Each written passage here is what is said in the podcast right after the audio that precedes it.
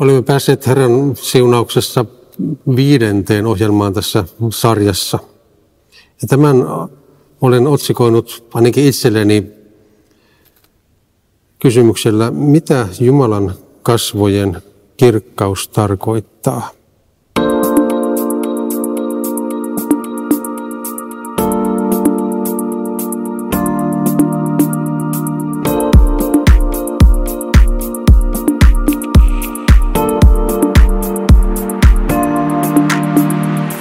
Kun Raamatussa puhutaan Herran kasvoista, niin sillä oikeastaan tarkoitetaan Herraa itseään. Se on tämmöinen ikään kuin kunnioittava kiertoilmaus. Ja se tulee vastaan Raamatussa monessa muussakin paikassa. Esimerkiksi kun Joonan kerrotaan paineen, niin hän, hänen kerrotaan paineen Herran kasvoja. Näin siis tuossa vuoden 33 käännöksessä, mutta sitten vuoden 92 käännös oikaisee sen, sanoi suoraan, että hän pakeni Herraa taikka ilmestyskirjassa vuoden 38 käännöksen mukaan sanotaan, että ihmiset pelkäsivät Herran kasvoja ja koittivat mennä piiloon, kun taas sitten uusi käännös sanoo, että pakenivat Herran katsetta. Eli tämmöinen ehkä meidän suomen, kielelle, suomen kielelle vähän hankala ilmaisu, niin sitä on tässä uudemmassa käännöksessä vähän yksinkertaistettu, mutta se, että joku pakenee Herran kasvoja, niin tarkoittaa siis sitä, että hän pakenee Herraa. Ja nyt sitten tuossa siunauksessa sanot, pyydetään, että Herra kirkastaisi meille kasvonsa. Eli mitä siis ne sanat mahtaisivat tarkoittaa? On mielenkiintoista, että no, tuo sama sana oli siis käännetty tuossa vuoden 33 käännöksessä Herran valistakoon kasvonsa teille. Voi olla, että tuo sana valistaa auttaakin meitä näkemään vähän taustaa paremmin kuin tuo kirkastaa sana. Sillä alkutekstiä kun taas vähän tutkitaan, niin huomataan, että se kirkastamiseksi käännetty sana on sama sana, joka on raamatussa ensimmäinen Jumalan tämmöinen Jumalan puheesta otettu suora lainaus. Siis tulkoon valo siinä luomiskertomuksessa. Ja siinä sitten sanotaan pian sen jälkeenkin, ja valo tuli, Jumala näki, että valo oli hyvä. Jumala erotti valon pimeydestä. Eli nyt Herran siunauksessa onkin viittaus myöskin tähän luomisen aamuun, jolloin valo tuli pimeyden keskelle, eli tavallaan voitti pimeyden. Ja tietysti Israelin kansalle siinä vaiheessa niin pimeydestä voitto merkitsi myöskin ajatusta vapautumisesta – ne olivat vapautuneet Egyptin pimeydestä, Egyptin orjuudesta Jumalan lasten vapauteen, jos niin haluttaisiin se muotoilla. Ja ehkä tästä voisi ottaa nyt suoran yhteyden uuteen testamenttiin, nimittäin siihen neljänteen evankeliumiin, joka myöskin alkaa oikeastaan samalla tavalla kuin koko raamattu. Eli siinäkin puhutaan alussa olemisesta. Alussa oli Jumala ja Alussa oli sana ja sana oli Jumalan luonne ja sana oli Jumala. Ihan sen ensimmäisen luvun, onko se nyt viidennessä jakeessa sanotaan näin, valo loistaa pimeydessä, pimeys ei ole saanut sitä valtaansa. Eli Johanneskin viittaa tähän samaan termiin, joka on Herran siunauksessa ja joka on myöskin siinä luomiskertomuksessa.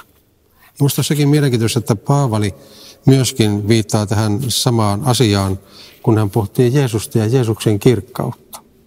Eli luen tuosta toisen korinttilaiskirjalusta 4, jakeet 5 ja 6. Emmehän me julista sanomaa itsestämme, vaan Jeesuksesta Kristuksesta. Jeesus on Herra ja hän on lähettänyt meidät palvelemaan teitä. Jumala, joka sanoi, tulkoon pimeyteen valo, valaisi itse meidän sydämemme. Näin Jumalan kirkkaus joka säteilee Kristuksen kasvoilta, opitaan tuntemaan ja se levittää valoaan. Näin siis Paavali korinttilaisille. Ja suora viittaus jälleen siihen luomiskertomukseen ja Jeesuksen kasvojen kirkkauteen. Eli Kristuksen kasvoilta säteilee Jumalan kirkkaus. Eli se, joka on nähnyt Jeesuksen, on nähnyt Jumalan. Sitähän se tarkoittaa. Ja hän tuo vapauden synnin kahleisiin joutuneille. Kaikkea tätä tarkoittaa oikeastaan tuo kirkastaminen tai valistaminen. Ja tosiaankin valista, vapaudesta oli kysymys siinä, kun Egyptin, Egyptistä kansa lähti vapauteen. Myöskin psalmissa 31 ja kesä 16-17 ovat tuon 33 käännöksen mukaan tähän samaan teemaan liittyvät sanat. Minun aikani on sinun kädessäsi, pelasta minut vihollisteni kädestä ja vainoojistani. Ja sitten sanotaan, valista kasvosi palvelijallesi, pelasta minut armossasi. Myöskin psalmissa 67, jossa myöskin puhutaan Herran kasvien kirkastamisesta ja siunauksesta, on nähtävillä tähän samaan teemaan liittyvä viittaus. Jumala olkoon meille armollinen ja siunatkoon meitä. Hän kirkastakoon meille kasvonsa. Silloin koko maa oppii tuntemaan sinun tiesi Jumala. Ja kaikki kansat saavat tietää, että sinä autat.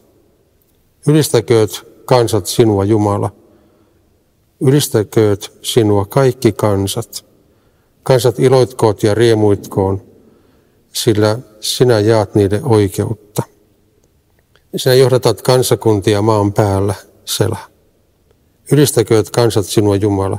Ylistäkööt sinua kaikki kansat. Maa on antanut satonsa. Jumala meidän Jumalamme siunatkoon meitä yhä. Siunatkoon Jumala meitä ja palvelkoot häntä kaikki maan ääret. En tiedä, millä korvalla sinä kuuntelit näitä sanoja, mutta ainakin minulle ne puhuvat jopa lähetystyöstä. Sinä puhuttiin kaikista kansoista, että kaikki kansat palvelisivat Herraa. Eli kun Herra valistaa, kirkastaa kasvonsa ihmiselle, niin myöskin muut näkevät sen. Ja näin Herran kirkkaus menee pimeyden keskelle, eli yhä uudet ihmiset saavat kuulla Herrasta Jeesuksesta. Näin tuo valistaminen, kirkastaminen kertoo myöskin Jumalan sanan leviämisestä tämän maailman keskelle.